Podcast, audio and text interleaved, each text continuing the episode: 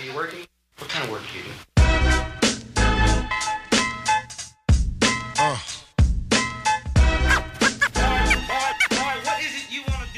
It's the Midweek Podcast alongside Charlie Bornoff. I'm Will Connerly, and we're excited to be with you for another week breaking down uh, collegiate baseball at the Division One ranks, winners, losers, weekend rotation, and then series picks. As always on the Midweek Podcast, Charlie, looking forward to this show. A lot of a shakeup um, mean, the rankings as we have every week. It feels like, but again, a, a lot of big things. Is it feels like for with every weekend we getting one we're getting one step closer to naming conference champions and talking about tournaments uh, coming up in just a few weeks so it, it's really cool and an exciting time of the year for sure yeah absolutely i mean definitely every year you think you're ready for it but kind of jumps up on you a little bit i'm playing a little bit of jordan flu game myself a little stuffed up today but we're going to power through and i mean like you said plenty of teams that have skyrocketed and plummeted off the rankings board so there's, there's plenty to get to today yeah, I appreciate the effort, you know, course, to yeah. the flu game. And Got to be there for the people, you know, Will. Exactly. And you're still going to perform at a high level, maybe drop 40 points. So I will take I, it. I, love that. Uh, let's get right 40, into it. Yeah? 40 pieces and a side of fries. yes prize at the bottom. That's what we're looking for. And that's what my first winner did. I think they got deep in their bag. That was the Duke squad that they jumped to number 10 in the nation um, in the D1 baseball poll. They're my first winner. Um, I know I picked them last week, so it might sound repetitive, but at this point, I just felt like I couldn't ignore what they did uh, this past weekend. They have three straight weekends uh, where they've put together ranked series wins, not just series wins, but ranked series wins versus ACC opponents. They jumped 10 spots from 20 to 10 uh, with their series win, mind you, at number 17, Virginia. I mean, to have three top 15 wins in one week, Charlie, that's pretty impressive. Yeah. You know, they beat number nine Campbell and then take a couple from number uh, from the ranked Virginia team as well. So overall, I thought that the what they did in April just couldn't be ignored and kind of a cherry on the top of what a great month it was last weekend. They ultimately went 15 and 3 in April. Um, and now it's the second highest ranking this program has ever had. So I'm interested to see what they can do moving forward. The two ACC series left are Georgia Tech and then Miami. The Miami series to finish the year should be great. But you're telling me you beat number 11 Boston College, 12 Louisville, and then 13 Virginia. So I had to give Duke some love, especially Charlie, because we talked about this Virginia team. They were 25 and 2 at yeah. home before this series, but there's just a, a lot of impressive arms. Andrew Healy was impressive. He won his last five outings. Um, he's five and one with a one six nine ERA and seven starts. Duke has a three six ERA, which is fifth in the country. So overall, I'm going with the Blue Devils for my first winner. Yeah, I think they're by far and away the biggest winner of the weekend. Like Will, like you just said there, when you have a pitching staff that's putting together a top five performance on the season, that really helps. And it even helps even more too. And you have the three headed monster of Jay Beshears, Alex Mooney, who we all know I was a big fan of last year and one of the top recruits Duke's ever gotten, honestly, and the MJ Metz as well. Um, definitely the biggest winner. I mean, they say April showers bring May flowers, and all Duke did was make it rain in April, and now they're getting their flowers being ranked top 10. Yes, they are, and they can hit too, you know. Um, I think that they're going to be a team to watch out for. I for think sure. they're they're going to host something in Durham. It looks like at this point, and you know, you're you're 23rd in the country in home runs. You're fifth in ERA, and you play in the ACC. And like you said, you got a star in Mooney at shortstop. I, I like what they can do, and so it was Yeah. a statement, you know, against at Virginia. You know, adverse environment. You check that box for me. How about your first winner, Charlie? My first winner is a team I had as a winner a lot last year, and that's Maryland. Um, they sweep Indiana, but it's not so much the fact that they swept them. I mean, they kicked the absolute tar out of them. I think the closest win I have written down is the closest um win they had was game three, and they still won by six runs and put 14 on the board. Kevin Keister, who I'll talk about later in the pod, was a dog for them over the weekend, probably the biggest player for them. Well, Terps are now 11 and four and atop the Big Ten conference, and they have another good series coming up here soon. But Maryland seems they struggled out the gates early. We all know they had that really rough start against Ole Miss, some other pretty good teams, but they're really kind of fine, kind much like Duke. They're finding their stride right now, and really, I mean, I'm not unless something drastic happens. I'm not too worried about them making the um, the postseason and probably doing some damage once again. It's funny, uh, similar trajectory for Maryland, Duke, um, Tennessee might be all in that same category that Ole Miss and Oklahoma were in last year. Get yeah. hot at the right time, and you want to try to time up that peak because I remember um, at the time when they played Ole Miss, Ole Miss was fourth in the country. Now yeah. Ole Miss has declined since, but when you look at what Maryland has done in the Big Ten, I mean, over the last handful of seasons, they haven't lost a Big Ten series since April of 2021. So, you know, when you look at the resume they've put together in this league, 30 and 15 overall right now, and now atop the Big Ten standings, as you mentioned, with an 11 4 mark. Um, they've won seven straight games. They're finding it at the right time. They've got the best power hitter to ever walk through that campus now, with being the home run king named last week. So, Matt Shaw is a dog for him, and sure. it, it's, it's a really um, fun team. I know that you were certainly high on them and you know you can see that now and and how well they're performing and I, I, really like what this offense can do it's super dynamic they can hit a lot of home runs and matt shaw's got 18 of them and then on the pitching side you know i, I love some of their arms so yes uh Savacool and all the guys they do some good work so that's a that's a great winner and really just a massive series to, to be able to get the sweep you know you say to win the series is one thing but to sweep indiana who was Big playing time. really well you know so they kind of say, well, no, we're still the top dogs in the Big Ten. That was really cool to see uh, from Maryland in a big statement. Worthy winner. My next winner is Northeastern.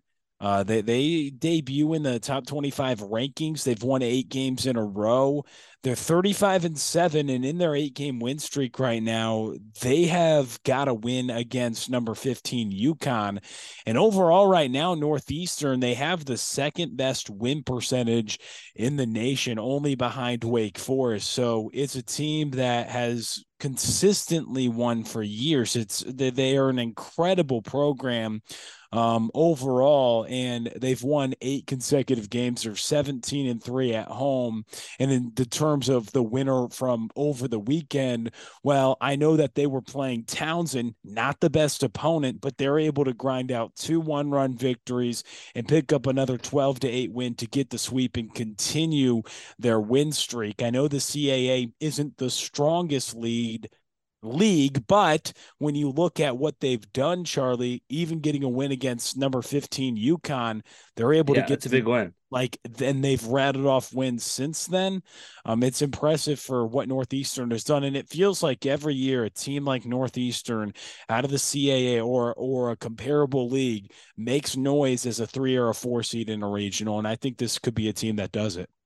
Yeah, I see the vision for sure. And um, the CAA will be getting better next year with our old Campbell Campbell's joining the conference next year. That's right. So, I mean, we could have some really That's fun matchups be, yeah. against Northeastern and Campbell. That should be some bangers right there. Um, you look at the rest of Campbell's schedule. I, I mean, not Campbell, excuse me, Northeastern. We've got the UNCW match. It was probably the toughest matchup left. That's a series because after the UNCW, they do play Maryland in a midweek. But after that, they got William and Mary, and then they got UMass Lowell on a midweek, and then they got College of Charleston. Um, to round it out.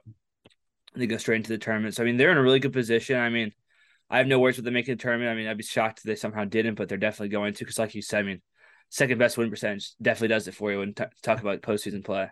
Right, and but when you think about this league, it's like they gotta you you they gotta win their conference tournament. It feels like you know. So we'll I don't yeah. know.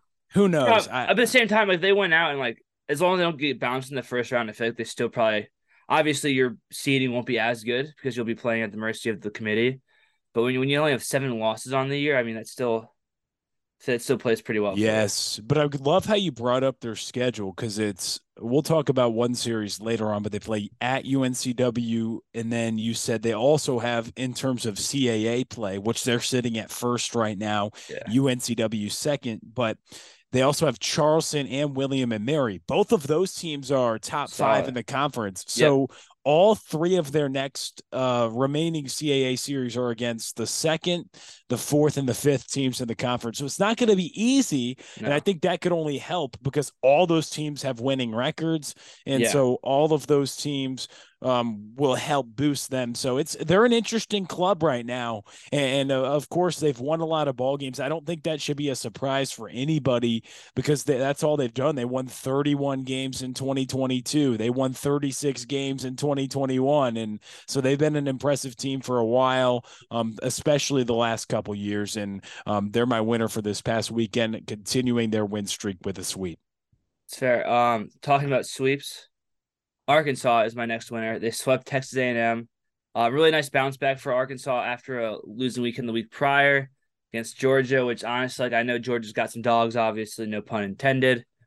But the Razorbacks are still a better team, more talented, so you really don't like to see that happening, especially when they're rolling so well. But I mean, the big highlight for the weekend to me was Hagen Smith doing his best Kevin Kopps impression. He went four innings, no runs, four Ks on the first game of the weekend, and then also the fact that now Arkansas, with that series victory, still is in second place in the SEC West at 14 7 overall in the conference. I mean, the Razorbacks, they're a weird team. I don't know.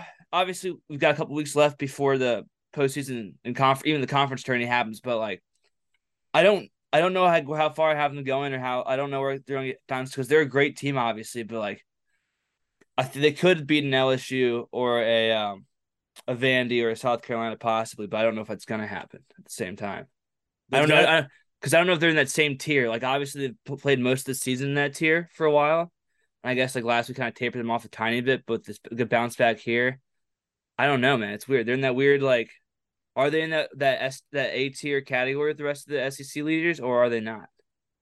Because they could be a think, high B, but I don't know. Yeah, well, I think it, it is a tough one. Um, when you when you put the tiers, though, I feel like say like for example we just talked about the CAA there's clear tiers I feel like with the SEC it's like they're all like it's a lot more money well it's like they're all like a lot of them are in the top tier but again like it's hard to think about it. I know this is examples brought up all the time but like what tier was Ole Miss in last year you know they barely yeah. got in the SEC tournament so you know, but they were hot. So I just feel like in terms of the postseason, it's like how hot can they be? And when I think about Arkansas, I think it's a team that can get hot because they have experience. Sure. They've dealt with some injuries, especially to some of their pitchers and position players this year. Uh, we talk about Wagner or some of their big arms that have missed some time.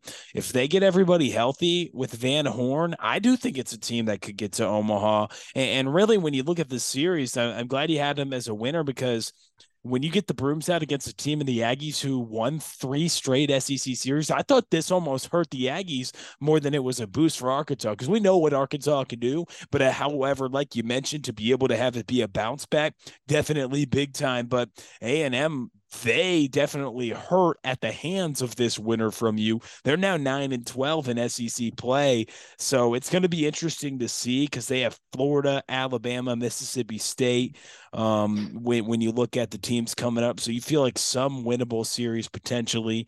Um, but but overall, I, I agree with you that uh, that Arkansas series is is uh, definitely a big one for them. So it's going to be interesting to see what happens moving forward. I know they've got what Mississippi State coming up, um, and, and so you think that that's a series Arkansas could get, but overall. Um, I, I like that winner, Charlie, and I think that you show that that's a program that always finds themselves yeah. playing well at the right time. And, so and this might make it seem a little better too, because like you said, they got Mississippi State coming up next week. Well, and then what two teams do you think they finish off the season with before tournament play or conference play?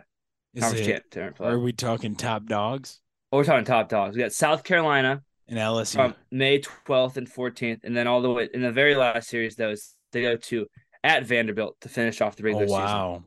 Yeah, so that's those are two series to highlight those final two weekends.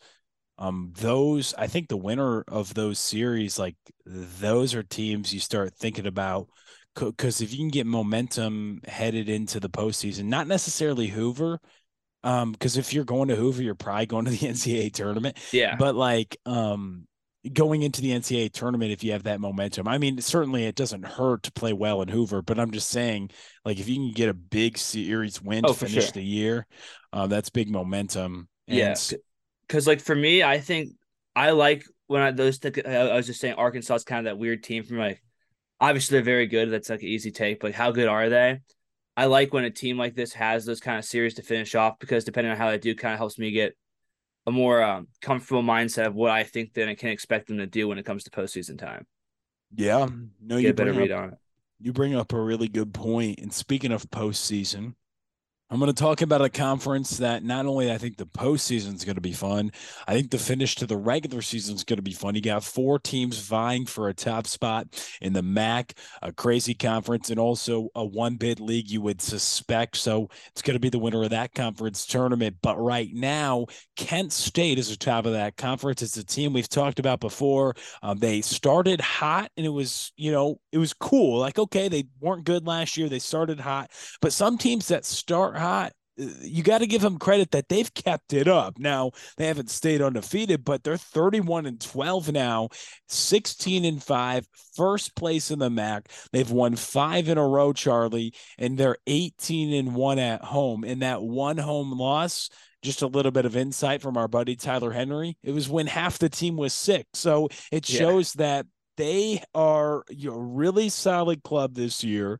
Uh, they just swept Ohio at home, their fourth sweep at home in MAC play. Pretty impressive after not winning a MAC series a season ago. So a hot start. They've continued to play well.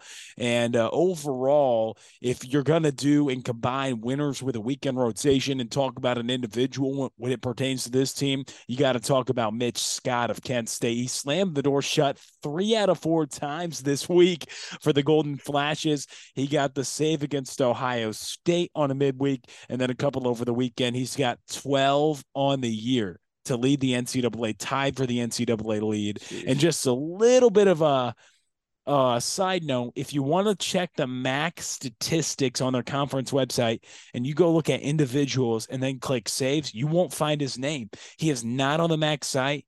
Not sure why, but he is on the NCAA site, leading the nation in saves. He's on Kent State's site, as of course with the 12 saves.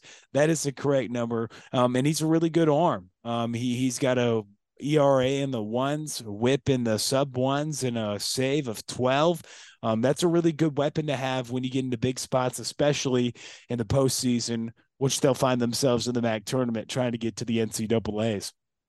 Yeah, I'm excited for it. Everyone, if you don't love action, I don't love you. So I think that's a big thing there. um, like you said, well, you can even argue it's a a five team race because Western Michigan's in that four spot at 13 and seven, and Yeah. Ohio's right behind them at 13 and eight. But the thing I think is odd about the Western Michigan and Ohio teams too, they're both only have 16 wins on the year, but they have a 13 and seven and 13 and eight, like I just said, conference record. Western Michigan's a little more understandable because I just looked through it and they've got plenty of ranked teams that they just weren't going to beat, like Iowa, LSU, and a couple others in there too. But I mean, Kent State, I think for sure is the favorite. I mean, they're sitting at 31 and 12 overall, 16 and 5 in conference play. And the thing that I think is huge for them, because I believe um first place gets to host in the MAC, right? I believe so. If, But, if that you know, if I am correct on that, number to, thing to watch too is Kent State is 18 and 1 at home on the year. Yeah, and I think I mean it's going to be tough though. They've got uh for Kent State coming up, they've got a huge series this weekend and then they also sir. have they still have to play Ball State. So um man, it's it's going to be tough, but yeah, if they could have that if they could have that advantage um that would be that would be something pretty special for them Indeed. because I think it was Ball State who got that one seed a year ago and it was in Muncie, Indiana. So it just kind of depends. Hopefully, for Kent State's sake, it could be in Kent, Ohio. And if it is, I would uh, definitely tune in because our buddy Tyler Henry would be there. So that's Uh, pretty cool. I wonder what the most fun town is in the MAC. Because, like, no offense to any of these schools, I mean, we went to Quincy. It's not like we exactly went to a thriving metropolis of a city for college. But um, when you hear Muncie, Indiana, that's not like, oh, I want to go there. I want to go go for a weekend there and party. No, I mean, I would go to a Ball State event. I went there for a basketball game this Yeah. year. Um, Central Michigan. I mean, you've got Western Michigan. Um, so you're talking about Kalamazoo. Um, They're home with Derek Jeter. Yeah. So that's something, I guess. Um, Northern Illinois isn't that uh DeKalb? DeKalb. Um, sir. you've got Bowling Green, Bowling which is Bowling Green. Uh, Akron, which is Akron. Toledo, which is Toledo. Miami, which I think it is in Miami, Ohio. Ohio, I don't not sure what city Ohio's in. And then Ball State's Muncie. Kent State is Kent. Um, I'm trying to figure what city is Central Michigan in. Um, Probably not a good one. I'm gonna guess that. probably not a good one. The Probably a rust. Probably a Rust Belt. Mount Mount Pleasant, Michigan. Okay. well, maybe it's Pleasant. So who do I know? I, so far, I gotta say, just off names alone, I feel like in just knowing the teams, I feel like it's a two headed race between Toledo and Akron as most interesting cities to go to. yeah, Toledo, Akron, and then yeah, I think I'm I'm with you. I'm with you. Um, I guess we can rock with that. But you're right. It's not. It's a it's a ton of cities, you know, throughout the Midwest, northern Midwestern part of the country. Um, and yeah, I, I agree. To- Toledo would be cool. I think Akron would probably be cool too. I I would agree. If I had to pick one, I'd probably pick Akron, but I, one of the. Home of cities in Ohio. Yeah, exactly. And they've got um, I mean they they're they're cool. They're a cool city. So yeah. Shout out to the Mac. Shout next out. next time you're considering vacation, don't go to Florida. Don't go to Hilton Head. Don't go to the Bahamas. Go to Muncie, Indiana. yeah. Treat, treat your girl right. Go to Muncie. Muncie's for lovers. And something I love, Will. The Washington Huskies sweeping the USC Trojans. Huskies bounce back after dropping a series to Stanford. Understandable dropping series. Stanford's a great squad. Huskies have been good this year, but obviously not not Stanford at the end of the day. Um, they went four and zero though over the weekend on or over the week I should be saying. Excuse me. Only the two there's two nail biter games in the first though, but then I mean they got a comfortable three run three run win on Sunday. They're now fifth in the conference in the Pac-12 at a record of eleven and nine. I hope they get into. I do you think the Pac-12 will be a five bid league this year? Because they're currently in um fifth. UCLA is a game behind them, but then he, they're a couple games back of Oregon State. I actually, yeah, I don't. They can do it. I take it back. They can do it because I'm looking at. I don't know if these conference standings are correct on the Pac-12 website the way it's set up, but either way, I think. What do you think? What would you put? Give Washington a bid if the season ended right now? Hmm, that's a good one because I, I think they're in the sixties, kind of sixties and like late fifties. because when you look at, I mean, five teams is what I think when would like when we talk about the Pac-12, five teams reached the NCAA tournament last season. Of course, which usually includes like when we think about this conference, um, just to answer your question, like usually a team makes it to Omaha, whether it's Stanford or Oregon State Yeah. in the past. So five teams. Um, I think the four ranked teams right now certainly vie themselves a bit. And you think Washington interesting in that conversation. I think Washington also it could be okay. They're going to be, you know, one of the eight uh teams in the tournament. So how well do they win a couple games in the tournament? Do they go in barbecue? So I don't know. I think I think maybe how they play in the tournament could also yeah, depend on it. But if they get if they get semis, right they lock in. I think they're right there. Like I Yeah. guess you could say on the precipice of potentially uh, making it into the NCAA tournament, but it's always a tough one because uh, you never know what the committee is going to do. But I mean, when you look, okay, five guys got there last year: Oregon State, UCLA, the Bruins, Arizona. Um, But you could also say that the pack was a lot stronger last year too. I feel like yeah. I mean, not that it's a bad conference per se this year, but I feel like At the top, it might have been stronger because you had what Stanford was like top five Oregon- the whole year. Oregon Oregon State hosted a uh, they hosted a regional, didn't they? They did, and then UCLA did too. Yeah, and this year like it didn't get as much hype preseason because it was Stanford, UCLA, and then Oregon who were ranked. But now you've got other teams in the rankings, so I think the Pac-12 maybe has been deeper at the top That's fair. than last year. Um, that's why I'm interested to see. Um, but you know, the Huskies have done some fun stuff. So Well, I know you- been a dog. yeah, he leads the conference in home runs. So they've done some really good stuff overall. And obviously their head coach, knows how to win, was formerly at as the LSU pitching coach. So hopefully they can throw the ball well in the postseason and everything. So yeah, I could go for a golden age of Husky baseball the next decade. That'd be kind of cool. Yeah, I think that that would just make the league better. Better, yeah. Um, well, it'll, it'll need to be once USC and UCLA leave. Yeah, once they leave, they're gonna need to find another power basically in the league. Um, you, Great you, opportunity for the Oregons to step up too. Yeah, when they they've held their own. I mean, yeah, both for sure. Oregons. They just had that midweek uh, uh slugfest yesterday, but yeah, yeah, Oregon, Oregon State. They've they've been good, and I think, yeah, the Washington Huskies. I think are a team that could play themselves into the NCAA tournament this year. And honestly, I think it is a team who who could find themselves putting together some really good seasons in the coming future because yeah. they they've gotten some good recruits there. New blood at the leadership has helped them. So yeah. Also, I mean, I've heard. I've always heard just good things about the University of Washington. Like it seems like a really like it seems like a badass place to go to school.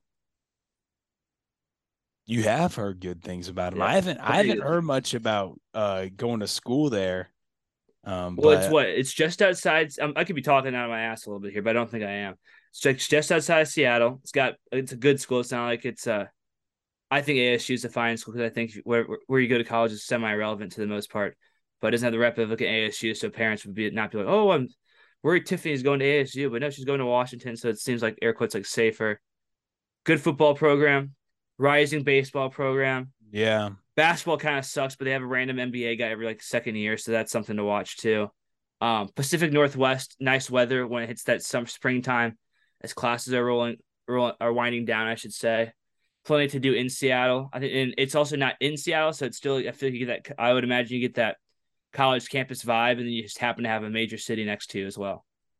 Yes, and like when you talk about their team, I mean, they went to Omaha in 2018. Yeah. Um, when Meggs was the head coach and then Kelly was the assistant, and now Kelly's the head coach. So like he's been to Omaha before, just in 2018. Yep. And it feels like you know they're a team who has that ability.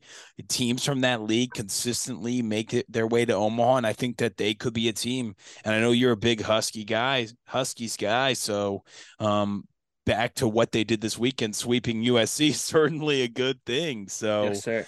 Um, I had some honorable mention winners as well. Um, I think a team that we can't ignore if we're doing a D1 baseball podcast and a team that took up a lot of airtime last year, Tennessee. Um, they've won eight in a row now. Look at this split, Charlie. They're 29 and 4 at home, and they're 1 and 9 on the road. Like, first yeah. of all, to play that many more home games than road games, shout out to our guy. You know, shout out to Mr. Vitello for doing that. 29 and 4 at home compared to 1 and 9 on the road though. That that is that is pretty crazy to me. And then also Miami has won now 3 straight series and Clemson has won four straight series. So some some really, especially when you talk about Clemson in the landscape of the ACC taking a series over the weekend at Boston College, you have to like what they did. And then Miami um, a huge series win over the weekend, their third straight, taking down ranked opponents as they get the job done at Louisville. So both of those teams, HM honorable mention. But yeah, Charlie, I think that Tennessee's fitting that mold of what LSU did, or sorry, Ole Miss did a season ago. They've won eight in a row, and man, oh man, I mean, at Georgia this weekend where they're one and nine on the road, are you going to pick Tennessee or are you going to pick Georgia? Because Georgia's good at home, Tennessee's bad on the road, but Tennessee's won eight in a row now, yeah. and they even have a Vanderbilt sweep in there. Um, but they're so 29 and four at home. You hope they host a regional for their sake. Because oh, yeah. if, if they're a two seed somewhere, it feels like they're not going to be as competitive because they're just not as good at home.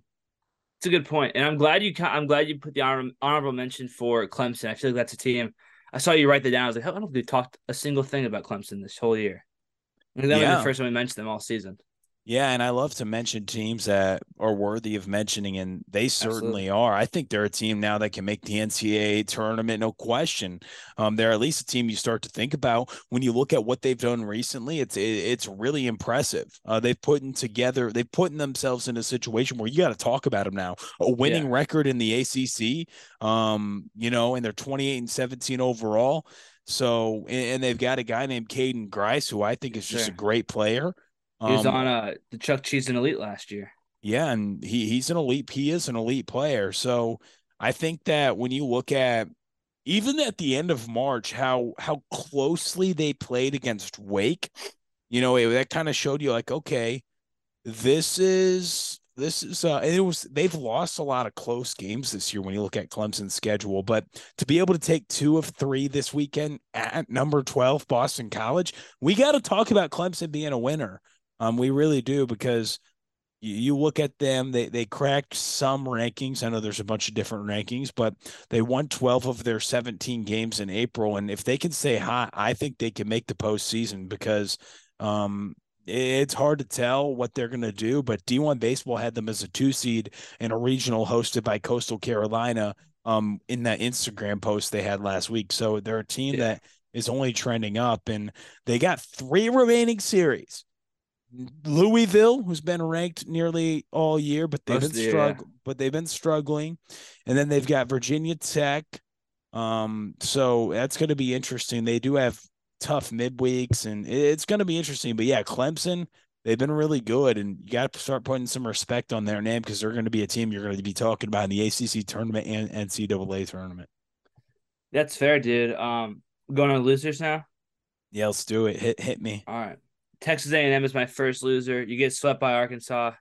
Uh, it's a tough look, obviously. I think the tougher thing now is they're nine and twelve in conference play, so they're kind of fighting for that spot towards the down towards the end here. And the other tough part of it is um, definitely not as hard a schedule as Arkansas has coming up in the last way on the way to end the rest of the regular season. But they still have to face Florida next this weekend, Alabama, the Mississippi State to follow that. So I think they're in a tough spot at nine and twelve. They dropped a couple series that probably should have won. I they're just a weird team this year. Will I think they had a lot of high expectations considering how they exceeded them last year, Schlossnagle's first year. So I mean, what do you think about them? Because they're a weird team. I'm not. I'm not super high on the Aggies this year whatsoever. I mean, they're impressive that coming into this weekend they had won three straight SEC series. Yeah. And I think you make a good point that this weekend was crucial because they have such a tough schedule coming up. Well, it's the SEC. It's going to be tough. Um, at least because you mentioned they have Florida coming up, right? Um, yeah. But they're a team that like could take two of three from Florida.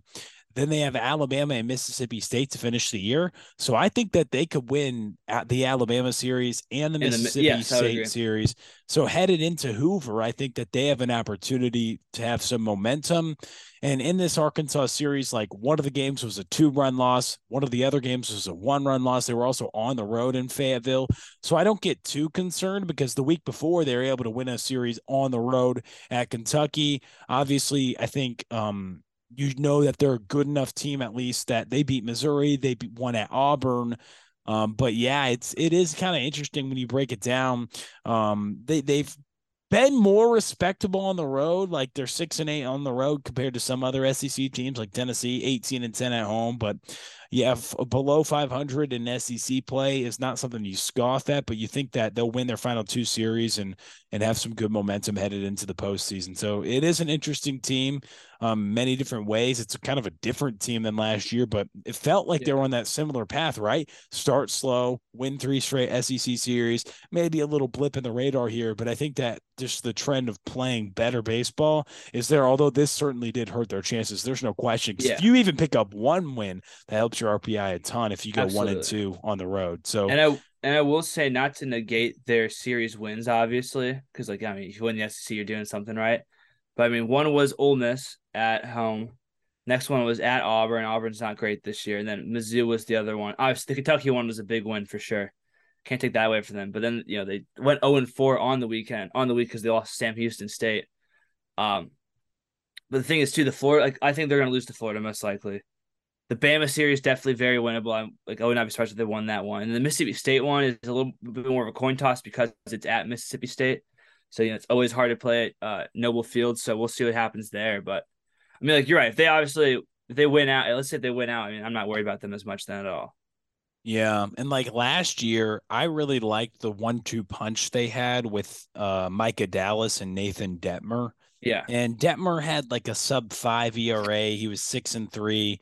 Uh, this year, his ERA is not as good. Um, their pitching just overall hasn't been great this year. Uh, they have a five six team ERA. He has a ERA north of six right now. Um, and he's one in three, so he has had a lot of no decisions. Um, you know, Aschenbeck has actually been their best starter. He's six and one. Um, or sorry, he's just been their best pitcher. He's 16 relief appearances, but he's six and one with a sub four. But again, their best hitter has been their best hitter from last year, Jack Moss. So Jack Moss has been their big guy. The addition of Hunter Haas has been pretty good. So it's an interesting team. Um, but overall, I, I like how that's a loser because it certainly hurt them. My next loser is a lot of arms who pitch in the Big Ten who have had to face Matt Shaw over the last handful of years. Fair. He hit 522 over the weekend. Maryland went 5 and 0 for the week.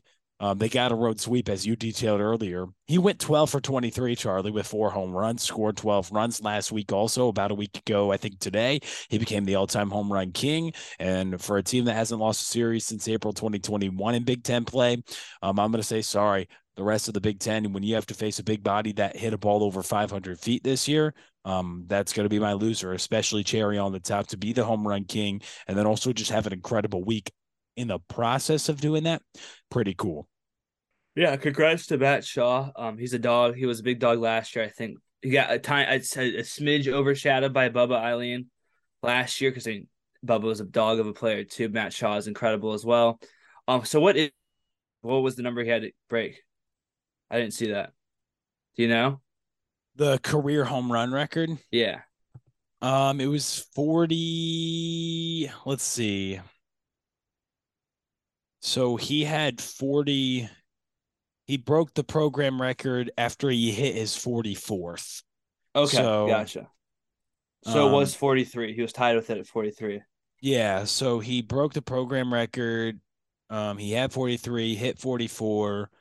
Um, and it's I think it's impressive too for a guy who who is at the shortstop position to be oh, able absolutely. to launch balls out of the out of the yard like this. And he's a junior. He broke the record in 146 career games, less than three full seasons on the damn diamond, Charlie, and he's still able to do it. So he might even add to that total as they play the rest of this year um, sure. overall. So that's pretty good. That's why he's good, probably gonna be a first round pick this summer. That's right. Um, I'm going back to I've been doing this a lot. I've realized because I think all my lose all my losers teams they played were winners for me because my next loser is Indiana. You know, for as I always say, you get swept by a conference opponent that makes the loss just a little bit worse. Um, gut punch, I would say, but I would also like because they just beat the shit out of them. Like if you will, do you know the meme where it's Ralph going, "Stop! You're killing them." Um, that's a good voice, and Thank I don't know if I, I don't know if but I've seen that. You'll have to send me that. I'll, I'll see. I'll tell you now. Maryland had them saying, "Who's your daddy?" But they're still in a good position in the end with a 31 and 14 record on the season. I'm not worried about Indiana really getting to this tournament. I still think they have a good shot at possibly winning the whole thing. Obviously, Maryland's cooking at the right time though. Um, I'm looking at their away record though. They're eight and nine. And since we're talking a lot about away records so far in this episode, well, I've got a question for you. Do you think it's harder to win on the road in college than it is in the in the, the pros? Because my reason for that, my thinking would be, not the D one guys are having, you know, like are mucking it up or anything. They're not living in the slums, but the travel on top of school, where your job's not solely baseball, and then the way you have to travel. Do you think it's a lot that takes a bit greater toll than it would for you know guys on the MLB who are just, oh we have a we a, um, a West Coast series this weekend. We're just gonna fly charter, stay in a nice hotel, and then just pl- kick it in San Francisco for three days. I think it, that's a, that's a really good point because with college, I feel like it's talked about more because you just play on the weekends. So it's like we're going here when you're Yeah. going through the middle of 162. When you're a team from the Midwest, like the Cubs or the Cardinals or the Reds, you might go out to the West Coast to play Seattle, San Francisco, Yeah. and the Dodgers, and then come back for a homestand. So there, I think it's. I don't know. That's a really good point because when you look at the home and road splits, even in the MLB, like there are some staggering ones, but we're still early in the year. Like, okay, the Rays, they're really damn good at home.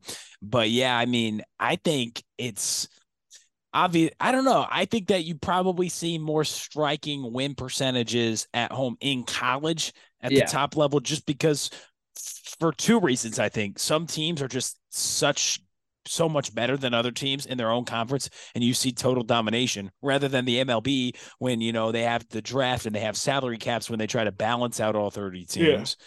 Um, so I think that's a factor of it, and then some of the just the the home field advantages with the heckling and the and the atmosphere and and the gamesmanship that you see more at the college level. I think that you can get a little bit uh more of uh, an advantage sometimes at home in college. Not to say that when you know you're in the dog days of summer having to play at Busch Stadium and it's super hot and you're not used to that coming from you know Milwaukee or coming from a team like you know it is an advantage at times, but overall, I think the home cooking in college can sometimes be a little more friendly.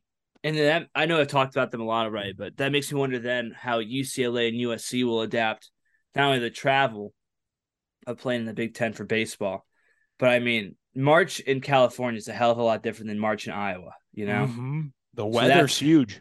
yeah, and so I'll be curious to see how that's going to affect them early on because I'm I mean, sure they'll eventually have to do some stuff that'll help them get more prepared for that. Possibly, especially we all know how hard it is to play baseball at times when it's just freezing cold that you feel like you're moving at half your speed. Well, you think about this. Um, every year when the Patriots have to go down to Miami, everyone always talks about, you know, they've got to get ready for the cold. Like conditions are such a big thing that I Yeah. think gets slept on in sports. They're like, oh, how are they going to play in Miami um, when they're not used to the heat? That's what I meant. Yeah. I think I messed that up. But That's like okay. going down and playing in the heat, everyone early in the year when teams have to go play the Dolphins. All and that's the storyline going into the week is like they're not going to be as ready because they haven't been through that heat, or like when a team has to go play at mile high with the oxygen and Yeah. like. So I think of that when you are at home and their conditions are extreme, it certainly helps. I mean, shoot, we can go look at Mexico City last week. The elevation was two thousand feet higher than Coors Field, and it was bombs away playing on rookie Yeah. mode.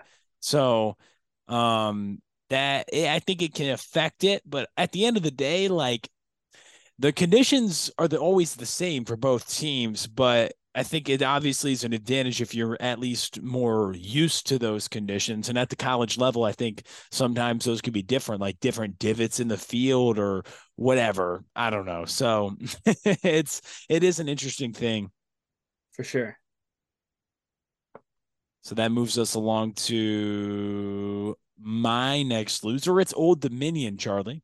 Old Dominion.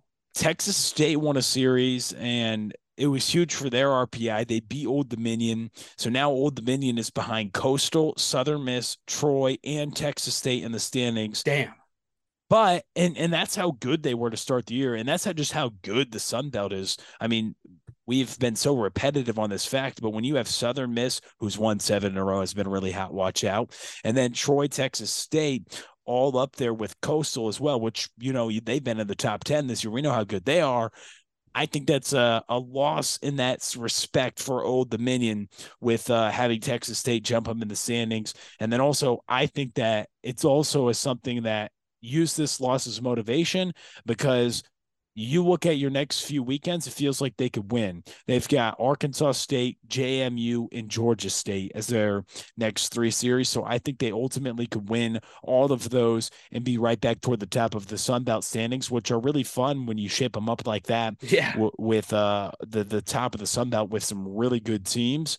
Um, the conference I think is going to get shaken up over the next couple weeks. Really, Coastal, of course, trying to hang on to that top spot. Southern Miss breathing down their neck, although Coastal's got that uh, advantage in terms of the head to head. So it's going to be fun to see. Yeah, and I think you make a great point about that because, like you mentioned, Coastal, Southern Miss, Georgia, Southern, Texas State, App State, and Troy are all ahead of Old Dominion in, in the conference. But if you look at the conference records for those guys, Troy, Old Dominion's had Troy, Louisiana, South Alabama, and Georgia State all at eleven and ten on the season in conference play. And even then, like Coastal like has a like they're not going to catch Coastal unless the Coastal absolutely implodes. But Old Dominion, even though they are at eleven and ten, they still have a chance they can still get top three in the, the conference pretty easily. Like it's, Yeah. it's, it's, it's still wide open. With their remaining schedule, I would think ODU is going to go on a run here these final weeks of the oh, regular it's, season. Def- oh, for sure. Because I'm there's also only three teams in this whole conference that are sub uh with 22 wins. Yeah. Arkansas State's 15 and 26, ULM's 15 and 29, and then Marshall's 16 and 25. Then James Madison, who's in fourth to last, is 24 and 19. Yeah, and that's they play JMU and Arkansas State the next couple weeks, so it's going to Yeah. be it's. I think ODU is going to go on a run. They can rake. They can. I think they honestly have one of the better pitching staffs in the league too. I just, I guess I put them as a loss because I like them. Um, Oh, it doesn't make it easier for them, so I think it's a good loss for sure. Right. It, it it makes things I like them, so I it's kind of like, oh, I'm disappointed that they lost. Texas State is a good team, but I thought it was a loss because if they could get a series win over Texas State, imagine the momentum they would have with Yes. three quote unquote easier. I'm not I put quotes up because nothing's easy Yeah. in this league, but quote unquote easier series versus not the coastals, not the southerns, not the Texas states to finish the year. They honestly could have won the league, it felt like, if they won this series. So that just hurt their chances, of course, because they're not going to take seven teams from the Sun Belt. So they know they need to win these series to get into the NCAA tournament. So Is the Sun Belt the best non-power five this year? I I think I've it asked is. before. Uh, I think it is, and I think it was last year too. Um, yeah, You I think I last think- year it, it didn't feel as much because Southern Miss had a more sizable lead. Right. I agree with that. I think it's better. It's a better league this year. It's more competitive this year, Yeah. um, up and down, especially the top five, six, seven teams. And you talk about all the teams right up there at 11 and 10. Um, so I think the, the league is deeper. It's more competitive. And I think it's also subjective when you ask, is it the best league? What does that mean? Is it the most competitive league? Because when you look at the MAC, like, okay, that race is great, Yeah. but those teams aren't as good as the teams in the Sun Belt. And, um, And so I'd say this is just as competitive though. Not maybe not for first, maybe not for first place itself, I guess. But I imagine the Sun Belt will be more like I don't think there'll be necessarily a three bid conference possibly, but they're going to get two guys and two teams in this comp in the playoffs for sure. Right. And so when you talk about, I think the Sun Belt could get three in Yeah. the NCAA. Um, I don't know. yeah, it's I that back. Yeah, well, it's going to be interesting. I think that's all we can say. Um, Yeah. because we don't know, but I think you could see multiple teams from this league. Unlike the MAC that is going to see one, or the A10 that's going to see one, or the CAA they'll probably just see one, um, or the MAC with the two A's might just see one. Um, but like, so they're definitely in that conversation of being one of the strongest non-power fives or uh, power fours. Um, but overall, I think that they, or if they get the most bids from a non-power five, you could say, okay, they are the best non-power five. If you want to go out with that, then I would say yes, they are because they are going to get the most bids. I think. yeah, it's possible, man. I mean, I mean, Troy is sitting at what fifth, and they're third, uh, third, um, thirty-one and fifteen. That's more wins than Southern Miss and Coastal, Georgia Southern, and App State, who are all ahead of them in the rankings right now for power. From not power, I mean for conference standings. Yeah, and that's why that conference tournament is amazing. Like Yeah. that conference tournament. That's why I'm so disappointed that the Big West doesn't do a conference tournament because I would love to see Ah, yeah, I would love to see Cal State Fullerton and UC Santa Barbara and UC San Diego. They've all been great this year. yeah. I, I think the Big West is at least at the top. Like Cal State Fullerton has just gone off this year. They have gone off this year. I don't know. No one picked them in the small school, did they? Or no, did Ryan did. Ryan, yeah, uh, Kelleher. Did. Kelleher had a snipe because It was his last. It was his round five pick. yeah, because he honestly struggled bad last year on the mid Yeah. the small schools. And you know what's And funny about that? He's going off this year. What? I want to do. I, I'm gonna after the season's over. I'm gonna. I want to see if we had kept if we all drafted the exact same teams as last year, and see and see how they have done because like Ryan, um, Ryan did have Northeastern last year and Central Michigan. yeah. so, like you never know. no, he might be just be a year off. Um, I don't know. He he just still he did pick Bryant and Western Carolina at his first two picks. That definitely wasn't helping him, but Yeah, so know. Shout out to you, Ryan. Um, you picked Cal State Fullerton, and they're 17 and four in the Big West. So yeah, um, that that's and I picked UC Santa Barbara. I thought that that was the pick in the Big West, and yeah, uh, it just shows you how much we know about college baseball. Not that much. We're just watching, just like you guys. We're so. trying our best. that's no, but that that's another conference. When you look at it, they're pretty fun to watch too. Um, that just came to mind. Oh, absolutely. I love the Um, Big West. I we got robbed of it. You make a great point, but I wish that about you wishing they had a conference tournament because could you imagine last year the amount of talent they had over there? That'd been awesome. Yeah, like Drew Thorpe going and Yes. trying to have Poly go on a run, and I think Thorpe's going to get to the show like pretty That'd soon. sick. Forget who Um, drafted him? I totally forgot. Um, he went like round two or three, didn't he? Yeah, Drew Thorpe. He went to let's see, Yankees. Okay, I that's that's the. Yankee pitcher. It sounds like it. But yeah, Drew Thorpe's a great point. But I was thinking about the idea of Santa Barbara versus Cal Poly and just watching the Jordan Sprinkle versus Brooks Lee shortstop off. yeah. That no, that's amazing. It's uh, I agree, and and a little um like you talk about that's first round talent, Team USA talent. Yeah, That- the Big West had a ton of talent. They still do this year. Um, but you know, that's just Fullerton, man. You can't you can't look at those Yeah. standings and be like Fullerton's going off. Like college, I've you've said it before. College baseball is better when Cal State Yep. Fullerton's good because they have that program dominance. They're truly one of the greatest programs of all time with their historical success. And just a little note on Drew Thorpe. He is the seventh ranked prospect in the Yankees farm system, ETA 2025, according to MLB.com. But yeah, um, speaking of tournaments, yeah, the Riverwalk Stadium is where the Sun Belt tournament will be held. So I wonder if the ball will be flying out of there or not. walking Um, on the river, baby. yeah, Run into some balls though. Yeah, you can run in. You can run into some stuff. That's for sure. Um, Big time. Montgomery. It's home of the Montgomery Biscuits. So Oh, that's fantastic. yeah, so it's minor league stadium. Hopefully the ball can fly. So where were we? You have another loser. Yes, I have one more than you finish off with your last one. All right. Stick with my theme of just picking the loser from my winners.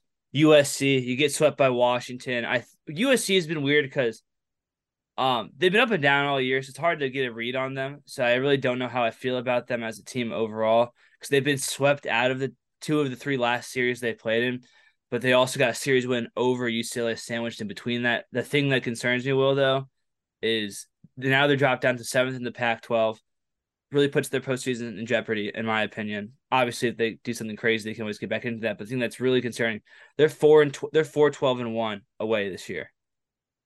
It's not exactly great whatsoever when it comes to playing on the road. Yeah, that's a really good point. And Um, if that I if I remember Yeah. correctly, I'll keep going. Sorry, but I'm looking for schedules. know, it is a struggle on the road. USC they have been an interesting team, and I don't think. I mean, you know, you talk about is a team a fraud? Our team frauds or are they good? Um, it's and it's you know hard to figure out this team. Um, so I think you put together you put together a pretty good point, but you're definitely spot on with them being a loser for this weekend because to be able to lose three straight games at Washington hurt them, not because Washington's that bad of a team. Washington's good. You had them as a winner, but you lose the one game in extras by two. You lose the next game by one, then you lose the next game by three. So they just Yeah, like all nail biters. They couldn't come through. And then, you know, they got to play Fullerton today. Then they got to play Oregon and then Arizona State and then Arizona the next three weekends. So when you look at that headed into Scottsdale, Arizona at the Pac 12 tournament, two of their next three opponents are teams toward the top of the conference. So, in Arizona's Yeah. no slouch in two, at Tucson. So it's tough sledding upcoming for USC. I agree. It's a loser. yeah, and they lost yesterday to Long Beach State. They play Fullerton today as we're recording, and they're at Fullerton, which is tough. The good news for USC though is not only do they have a chance to really climb back up the RPI boards, but they they face Oregon at home though. They face them in USC's home park. Following weekend, they face Arizona State at their own park as well. And then they finish off the season at Arizona. So if they can pick up those two, maybe they have a fighting chance. I'm not too optimistic for them, but we'll see. Yeah, and they're 20 and 5 at home, so maybe they can play well. Some Pac 12 teams have played really well at home. They love their baseball. They've got great stadiums in the Pac 12. Um, I want to continue to try to get out to some just because you know, when you go look at the Coliseums, you know, they're Yeah. amazing, some of these baseball fields and stadiums in the Pac 12. So, with that being said, I'm going to move in rather quickly through this one because there's not much to say other than it's kind of a surprise other than anything else. Louisville, uh, they've lost seven of their last nine ACC games. They're nine and 12 in league play. They're a loser for me after their actions that were committed on the baseball field this past weekend. They lost the series to Miami. And overall, that is my closing thoughts with that. They they have struggled mightily, Charlie. Though when you look at a Louisville program, a team that we saw, you know, vying for a spot in the top ten earlier this year, to now lose seven of your last nine ACC games and drop a third consecutive series, it's it's a it's a concern for sure, and uh, they're definitely not helping their causes in any way, shape, or form right now. No, absolutely. I mean, it's tough, especially because I mean, for a long time, it kind of like they're going to host regional possibly going into this, going through the year. Um, they face a really hot team in Clemson this upcoming week, and then they've got Virginia, and then finish off with Florida State. So I mean, they could make a ground. I still think they're a really talented team. I think they could win any of those series. Virginia will be hard, but I don't. Every time I pick Virginia, they seem to lose. So maybe that'll be a good thing for Louisville. But I mean, it's weird, dude. Uh, they've really fallen off the rails here for a little bit. They they really need to get it going pronto. Yeah, it's it's honestly just a surprise with how good this program has been. Um, and it's no shade at Miami. I love this Miami team. You kind of put Yeah. me on them, honestly. Uh, CJ Kayfus. Exactly. They got a big first baseman that does great things. They've got some arms. They got the best closer in the country. And honestly, when you look at their schedule, and I kind of looked at that a little bit last week, they played a ton of tough teams early in the year that they lost close games to on the road. Um, so to be those road dogs, they finally their road test. This Miami team's tested. I'm telling you, they're going to make some noise um, Yeah. in the postseason. So they're a good team. And again, if it's a one run game, it's over. It doesn't matter. You all you you only need a half run with their closer. So um, they're pretty good. And overall, Louisville coming at the hands of that loss, uh, they're my third loser. So now we move on to the weekend rotation, and um, let's get it started. Do you want me to go first?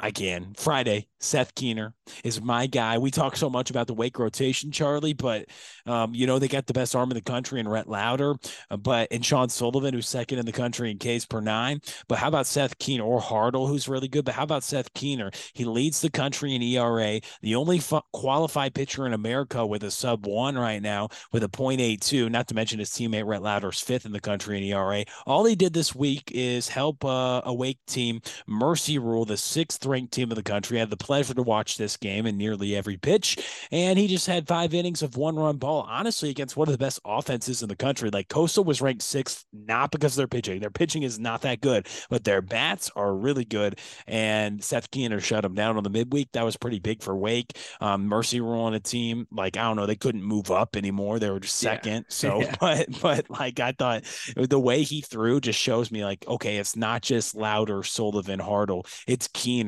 it's Minacci. it's i mean they've got such a good staff it's truly one of the best in the country they're a complete team and seth keener's getting some love for my friday night Yeah, shout out to Seth Keener, man. Hats off. Love when anybody shoves, dude. You know me, I'm an absolute slut for good pitching, so you love to see it.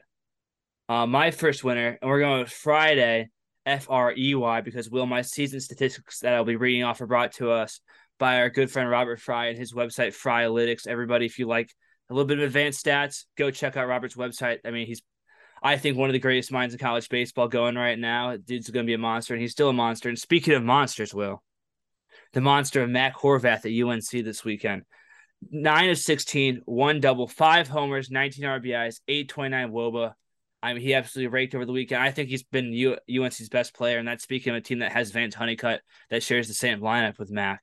But on the mm. season, Will, on the year, Mac Horvath, 313 average, uh, 1,157 OPS, 19 homers, a 14% walk rate. You know me, I love my boys that can walk it, walk it like I talk it. And then a 423 ISO, which is absolutely preposterous. The dude can absolutely slug it. I think he's one of the under talked about players in the country. I'm a big Mac Horvath guy, and he is that's why he's my Friday guy. Yeah, he is. I mean, really good. I mean, as a sophomore last year, he had 18 home runs, and it felt like nobody talked about him because the Honeycutt was doing the most unbelievable things ever. All of a sudden this year he's got 19 damn homers and he's hitting 313. He's been really good for the Tar Heels and they're an interesting team as well. They're they're 11 and 11 in conference play, 28 and 17, but yeah, talk about tearing the cover off the baseball. That is exactly what he did and they're able to take a, a couple of games against uh, your guys Virginia Tech. So that's pretty cool. Yes, sir. My Saturday guy is a guy I've used before. We go out west to West Virginia and the Mountaineers after picking up honors from the Big 12. It's he's a grad student. His name is Blaine Traxel. You probably heard of him because he's on the mound more than anybody in the country. He has thrown some of the most innings in the country, and you wonder why? Well, all he did this past week, Charlie, is he picked up another complete game, and uh, that's uh he has done some pretty dominant things. He was dominant against Baylor this past weekend. It was a complete game shutout for him. He struck out six, didn't walk a soul, and allowed just six hits. He doesn't walk anybody. It's when you look at his numbers, it's really impressive, and that's why he goes complete games. But he leads the nation now with five complete games, and he just had his first shutout of the year. Um, he's the first Power Five pitcher to go the distance five times since Taylor Bloom of Maryland in 2016. It's Damn. the 10th complete game of his career, having thrown five as an undergrad student at CSUN. So um, on the season, he's now six and three with a 305 ERA with 59 strikeouts and 79 and a third. So he's not striking out a ton, but 79 and a third innings already. Um, the second most innings in the nation. So that's pretty good. And Charlie, just to combine it, because I said we're going out west, it's not just Blaine Traxel doing things. How about arguably one of the best players in the country also doing big things for him. Have you heard of him? He has the name of Wetherholt. You know, he returned Wow. he returned to the starting lineup for the first time since mid-April, helped the Mountaineers to a 4-0 week. Um, they maintained their hold in the Big 12 standings and not just Traxel's big effort. He hit 529 with three home runs and a triple, a 1700 OPS over the weekend. He raked in the midweek. He did everything well. And JJ, he leads the nation in nearly he's toward the top of the nation in every category. How about this, Charlie? He is leading the Big 12 in average at 463, OPS above 1300. He has 11 homers and 17 doubles as well and gets on 52% of the time, which also leads the conference. He's third in the country in average, fourth in the country in stolen bases per game. So you got Blaine Traxel, most complete games. You got JJ Wetherholt, who's been one of the best players in the country. He's back. West Virginia's back. They're a really good team and they're exciting. Probably the only Big 12 team you really should get fired up about. Yeah, it's fair. West oh shit. Drop my vacuum. Um, yeah, JJ Wetherholt, dog. This West Virginia's been one of the more pleasant surprises on the year. Uh I mean, they're dogs, dude. I don't know what else to really say. And speaking of dogs, I've talked a lot about Maryland today, and I'm not gonna stop now. If you thought so, it's on you, brother. Kevin Keister, Maryland on the weekend. Will he was, I think, the biggest driving force behind the Maryland dominance this weekend over Indiana and the sweep, considering he went 11 of 21 with three doubles, four homers, 15 RBIs, and a 754 WOBA. But on the year, brought to you by Frylytics, 287 average, an 891 OPS, six homers, an 18% walk rate, and then a 347 BABIP on the year. I mean, he's been one of their best bats. Obviously, Matt Shaw is the star of this team, rightfully so. But that does not mean he's still not a dog in his own right. And he was, I think, the biggest point of victory for Maryland this weekend. Yeah, that's a really good pick. Um, he's been a dog, and Maryland is an impressive team, kind of like West Virginia. I would kind of like to see a West Virginia play Maryland right now. Uh, I'd be- two I'd teams out it. of the big. Um, that'd be kind of cool. When you talk two similar teams out of the big, I feel like the bigs, you know, they're not like the uh, southeasterns, you know, or the packs, but they can still do some I like, things. I like that you called them the bigs. It's, I like that. I'm gonna start using that. The Big Twelves, the, Big. Tens. Yeah, they should Big Twen- combine. The yeah. Big 22.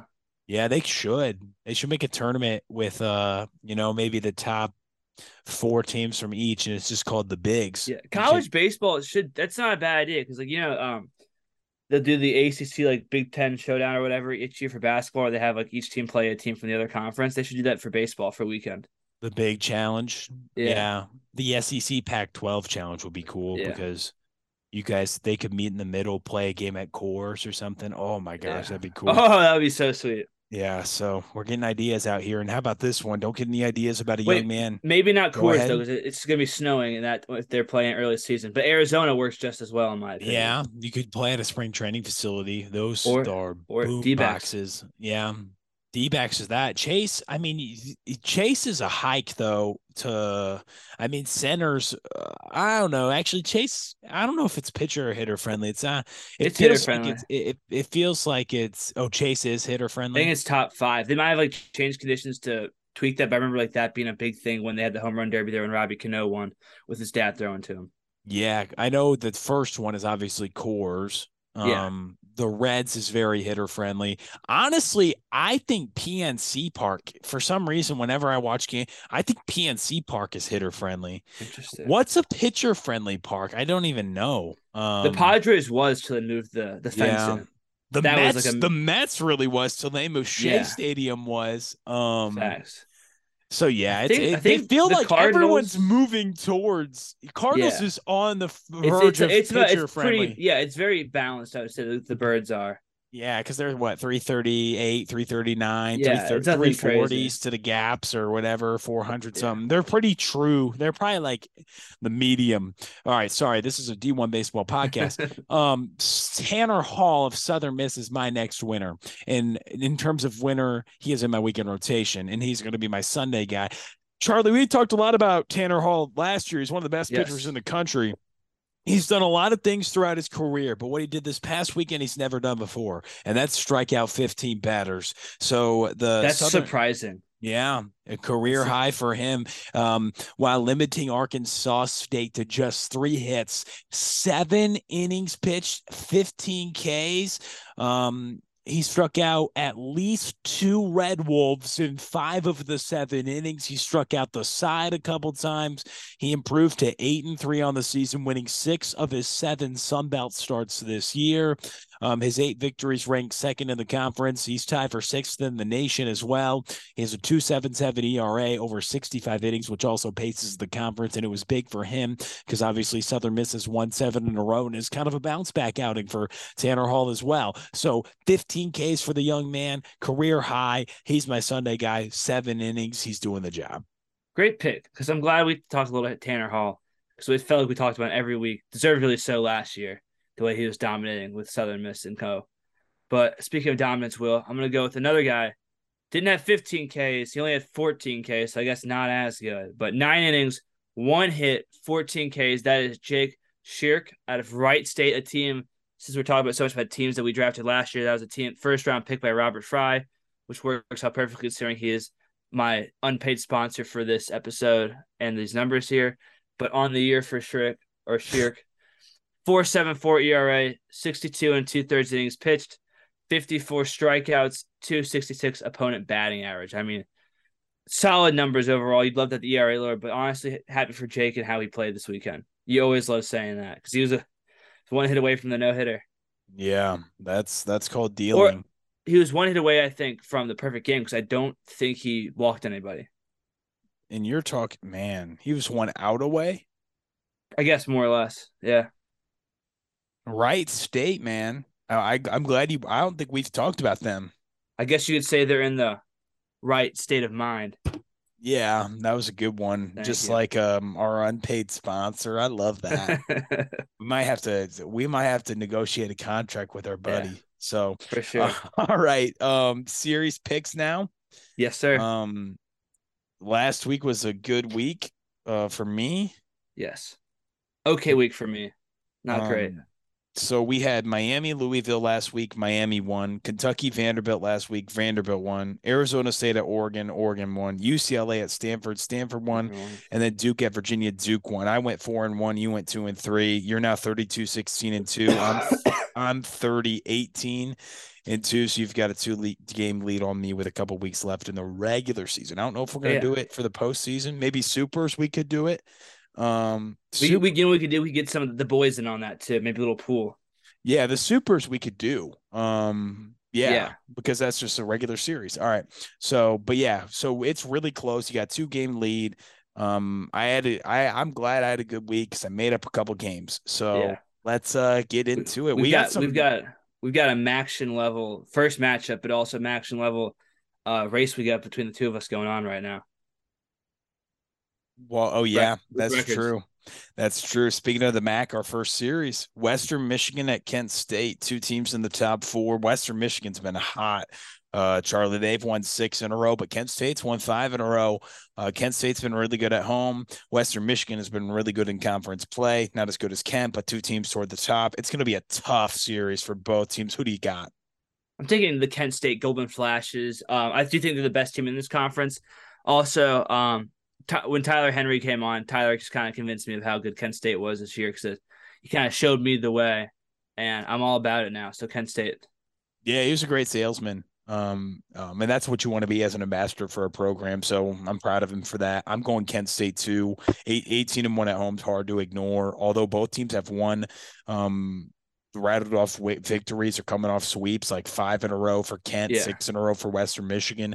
Western Michigan's overall record's deceiving. It's going to be a tough series. I do not think Kent State sweeps. I think they squeak out to a three win rubber match Oh, because this is going to be a really good series. And I would Yeah. not be shocked at all if Western Michigan won it. I'm with you there. It's gonna be a battle for sure. Next one should be a battle too. Number 25 Northeastern at UNCW. Mhm. you have in the parentheses here. Massive series. Top two teams in the CAA right now. I'm taking Northeastern. This is the one I feel like I just I'm picking them because I think my that's what my brain thinks, but I feel like it's just gonna screw me over.